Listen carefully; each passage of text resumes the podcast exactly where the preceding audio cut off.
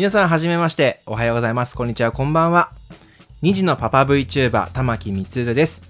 今回このラジオで、えっ、ー、と、やらせていただきたいと思うんですけど、ポッドキャストやらせていただこうと思ってるんですけども、まずは簡単に自己紹介したいと思います。えー、私、玉木充ですね、5歳の娘と1歳の息子と奥さんの4人で、えー、注文住宅、私のですね、持ち家に住んでいます。このラジオでは VTuber というよりも2児のパパとしてあるいは一家の大黒柱としての視点から子育てやお家の建ててこだわり、えー、それから後悔の話とかですねそういった身の回りのこととか、えー、家族関係の話をしていけたらなと思っております。生活のこととかもそうなんですけども考え方などのもお話もできればと思っておりますので考え方というか私の考え方ですねを紹介できればなと思っております。えー、パートナーのいる方、いない方、子供のいる方、いない方、関係なくいろんな方に聞いてほしいと思っておりますので、よろしくお願いいたします。またあ、父親視点のご意見が欲しい方がいらっしゃいましたら、Twitter かメール、ホームページにて Google フォームというお便りフォームを作っておきますので、ご気軽にご意見、ご感想を送っていただければと思います。それでは、第1回目ということで、ちょっと早足ですが、自己紹介させていただきました。はい。基本的にまだあの YouTube、YouTuber とか VTuber として活動をまだできてないので、これが初めての活動になるんですけども、今回ね、このラジオを始めようと思ったのが、ポッドキャスト、ラジオだともっと気軽に聞けるのかなと、YouTube よりももっと気軽に聞けるのかなと思ったので、今回、ポッドキャストという形を取らせていただいております。で、最初にも言いましたが、子育て関係とか、お家建ててどうだったのかっていうのを話をしたいと思うんですけども、まずはちょっとあの皆さんのねお便りを募集を一気にしたいなと思っておりますので募集をしたいなと思っておりますのでどんな話をするのかっていう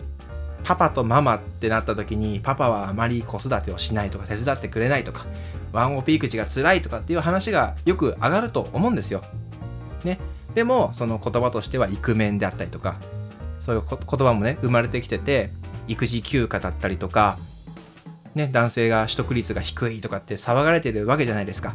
で、取得していきましょうって国が推進していく中で、会社が推進していく中で、全然まだ取れてないよね。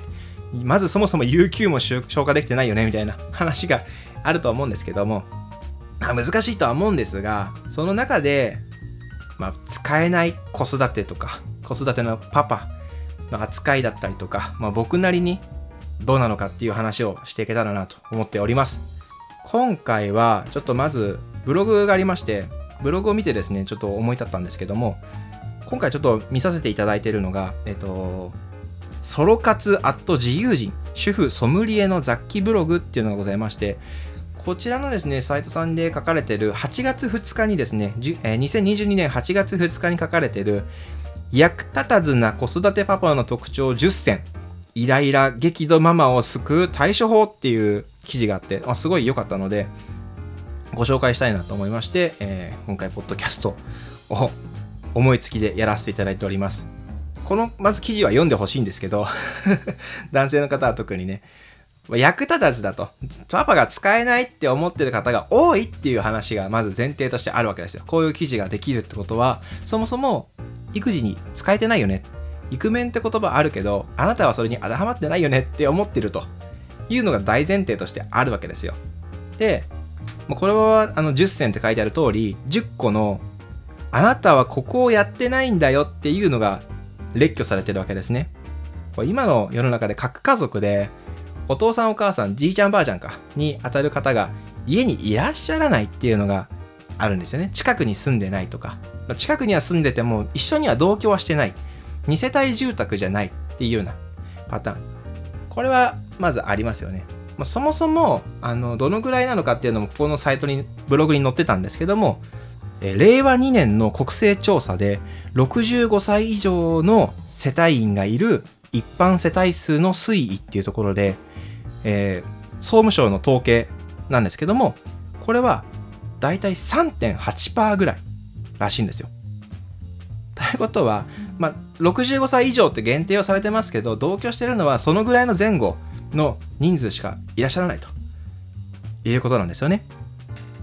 まあこれはちょっと極端な例かもしれないんですけど、もっといるとは思うんですよ。おじいちゃんおばあちゃんがね、50歳とか60歳の方もいらっしゃると思うので、もう少しいるかもしれないんですけど、近くにこの子育てとかを手伝ってくれる方っていうのが、補助してくれる方がいらっしゃらないので、子育てをママ一人が負担が大きいよねっていう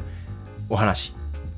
で、その子にママを助けるためにはパパが絶対にいるんだけど、それがそもそも手伝ってくれないとか、いてもね、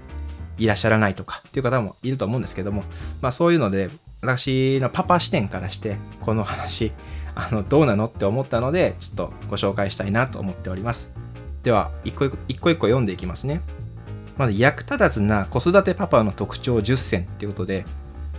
これをね、あの、書かれている方の記事の中では、あの、役立たずなパパを、子育てパパを変身させようと。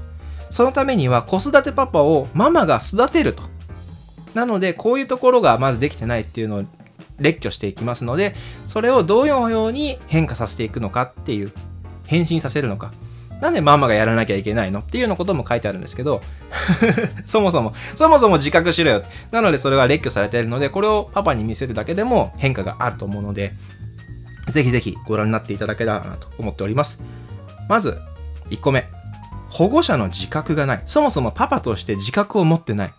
家族の一員っていうその意識がない。自分の子供なんだけど、産んでないから、お腹を痛めてない。産んでない。お腹の中で育ててないっていうのもあるんですけど、そういうので自覚がまだ足りてない。これはね、もう、しょうがないと思う。先ほども言いましたけど、お腹を痛めてない。お腹でね、育ててない。お母さんは絶対にお腹の中で育てるので、その間に、十月10日の中で、母性が目覚めていくんですよ。大きくなっていくし。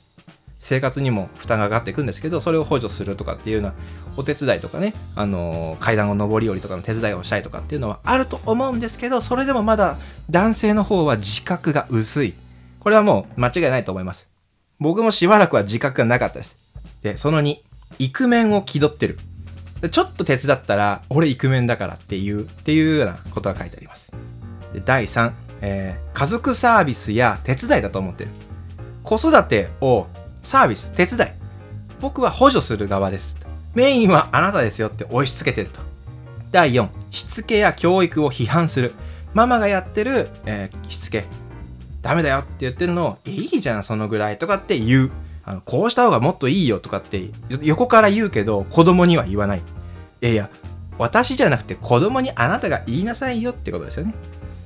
5、人と比較する。まあ、ご家族、同僚、同僚、同僚の方とか、兄弟の、ご兄弟の方とかのお話を聞いて、こうだったよとかって、うちもこうした方がいいんじゃないのって持ってくる。いや、うちにはうちのペースもあるし、それを相談するのはいいけど、採用するかどうかは家族で決めようよっていうことですよね。6、自分のことさえ自分でしない。まあ、ここにはアイロンがけをしないとか、そういうのが書いてありますね。はい。まあまあまあまあまあ、まあ、わかりますよ。まとめてやった方がいいですからね。アイロンがけとかね。7、自分の時間を優先する。今これで忙しいからとか、まあ家帰ったらダラダラしてると。8、学校行事や近所のイベントに出ない。これは平日だとちょっと難しいところもあると思うんですけど、基本的にその行事とか近所のイベント、あの、ゴミ掃除とか、とかっていうのは、あの、土日とかに多いので、そこをね、行ってくれるだけでも、手間が1個減るじゃないですか。授業参観とかもそうなんですけども、できるだけ参加してほしいよねっていうとこなんですけど、今回はちょっと無理とかって、会議が絶対この案件があるから、今回は無理です、ごめんなさいっていうのはわかるんですけど、もう基本的に行かないようなスタンスっていうのはちょっと子供もかわいそうですよね。で、家帰ってきたら、お昼寝してるとかってなったらね、子供もがっかりですよね。え、なんで来ないのって思うよね。次、えー、9番。大きな子供。これもね、言い方の問題かもしんないけどね、な、見た目は大人、中身は子供っていうね、コナンと逆パターンになってるお子お子さんじゃないパパがいると。ね、子育てに必死になるママに焼き餅を焼くパパがいるっていう話なんですけど、すごいよね。この人のところにはどういうあの意見が集まってんだろうと思うんだけど。奥さんが子供ばかり可愛がって僕の相手をしてくれないんだよなどと平気で言ってしまいますと書いてあって。すごいんですよね。で、最後、10。自分が一番大変だと思ってる。もう自分が一番忙しい。仕事もあるし、そこから帰って子育てもしてる。俺が一番忙しいと思ってる。いや、まあまあまあまあまあまあまあまあまあ、どのぐらいの比重なのかっていうのによりますけどねっていう。ただ、そもそもこのブログの中で、ソロ活アット自由人さんの中のブログの中では、えー、子育てっていうのはそもそも私とあなた、パパとママの義務だと説いてあるわけですよ。もう全くもってその通りだなと思ってるんですけど、あの、うちの、なんていうんです親戚の中にもいらっしゃるんですよ。子育てをしてるって言うけど、おむつ替えで、例えばうんちのおむつを変えないとかっていう方もいらっしゃるわけですよ。ね、うんちしたよ、ママママとかっていう方がいらっしゃると。あ、待て待てと。そのぐらいやれよと。変わらんやろと、おしっこと。何が違うの？お尻拭くだけじゃんっていう。うんちついてないか確認してさ、固形ならトイレに流して、で、ビニールに包んで、なんならうちならあのうんちおむつとかに個人情報のハガキとか書いてあるやつを中に詰めて、一緒に袋に入れて捨てるっていうね。で、ジップロックがベンおトイレのとこにあるんですけども、あの、まとめてあるんですよ。なんつう？冷食とかのジップロックがあるじゃないですか。唐揚げとかが入ってるような、ちょっと大きめのジップロックがあると思うんですけど、その中に入れたりとか、あと食パンの袋、パンの袋が結構密閉度が高いので、そこにおむつを包んで、で、さらに包んでみたいな形でトイレに置いておくと。で、ゴミの日に出すっていうのをスタイルをとってるんですけど、まあそういう風にね、おむつの処理1個にしても、いろいろとこう、やり方がね、家家によってあると思うんですけど、その中でも、うんちおむつだけはママの仕事みたいに押し付けてる方がいらっしゃると。いや、ついたら洗えばいいじゃないって思うんですけど、それがなぜかできない方がいらっしゃると。すごい不思議なんですよ。その方はね、あのー、うちと同じで2児のお父さんなんですよ。で僕よりも先にお子さんがいらっしゃってて、もうね、これ、ぜひ読んでほしいんですよね。このページ、ブログ。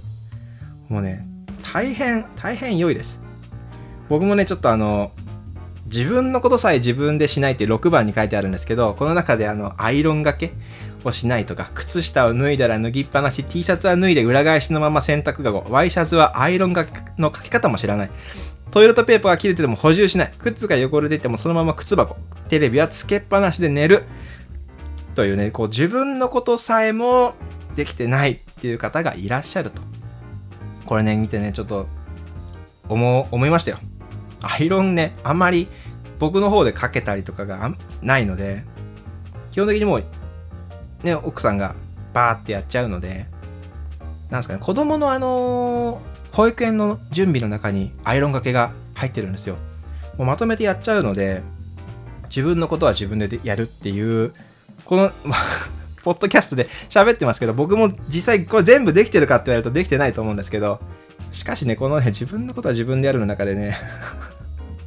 いや、T シャツを脱いで裏返しのまま洗濯かごは、なんとなくわからんでもないんですよ。表面を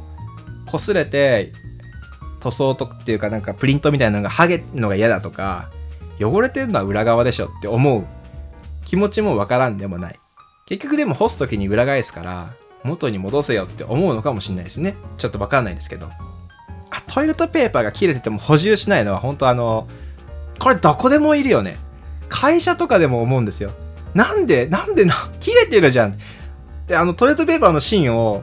トイレ使い終わってトイレットペーパーの芯になったトイレットペーパーの芯を外して、何？あのトイレットペーパーを置く台の上にさ、ドンって置いてやる人いるでしょ。なんか台みたいなのがあってさ、そこにドンって並べてる人。コレクションしてるの何なのこれはっていう。捨てなよ、まず。トイレットペーパーの芯をゴミ箱に持ってって捨てる。で、捨てたらその流れで補充すればいいじゃんって思うんですよ。会社で。しかもあの、TOTO のやつなんですけど、2個並ぶタイプなんですよ、トイレットペーパーが。会社のトイレって。なのに、2個ともない時があるんですよ。いやもうね、あの、こっちはお腹痛くてトイレ行ってんだから、そんなことに時間取られたくないわけですよ。なのにやってくれてないともうほんとイライラするんですよねこれ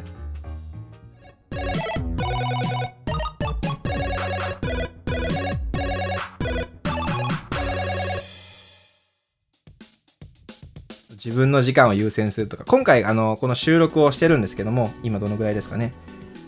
収録始めて18分ですか経ってますけど、この収録時間は今、奥さんは、えー、お仕事に行かれてます。子供たちは保育園に今行ってる時間。お昼の今11時22分、お昼前ですね、に収録しております。私の仕事は休みなので、たまたまね。で、思い立って収録という形をとっております。この隙間時間にちょっと収録するので、あのー、今後のね、活動、今回これで第1回目は終わろうと思うんですけど、今後の活動の中でどのぐらいの頻度かな、週に1、2回できればなと思ってるんですが、自分の時間が取れる時間っていうのが、子供たちが寝た後になるので、寝かしつけが終わった後にやるので、夜の10時とか、10時半とかからかな、スタートできるとしたら、そのぐらいに収録をする。あるいはこういうお昼、昼間に時間が空いてる時に収録しようかなと思ってますので、ちょっと不定期になるかもしれないんですけど、皆さんにね、こういう面白い 話ができればなと思っておりますので、よろしくお願いします。で、最初にも言いましたけども、Twitter かメール、ホームページにね、あの Google フォームっていうお便りフォームを作っておきますので、ご気軽に、あの、このラジオの、ポッドキャストのご意見、ご感想、私の家もこうなんですよとか、これどうしたらいいですかっていうご相談がもしあれば、あの、送っていただければと思いますので、よろしくお願いします。宛先言いますね。Twitter、アットマーク、大文字の V、アンダーバー、みつる、M-I-T-S-U-R-U。え、Twitter は、アットマーク、大文字の V、アンダーバーで小文字の M-I-T-S-U-R-U。V アンダーバーみつるまでよろしくお願いします。メールアドレスは、メールアットマーク、ムーン .back.jp。メールアットマーク、ムーン、あの、moon.back.jp。メールは、えー、mail ですね。はい。メール、アットマーク、moon.back.jp。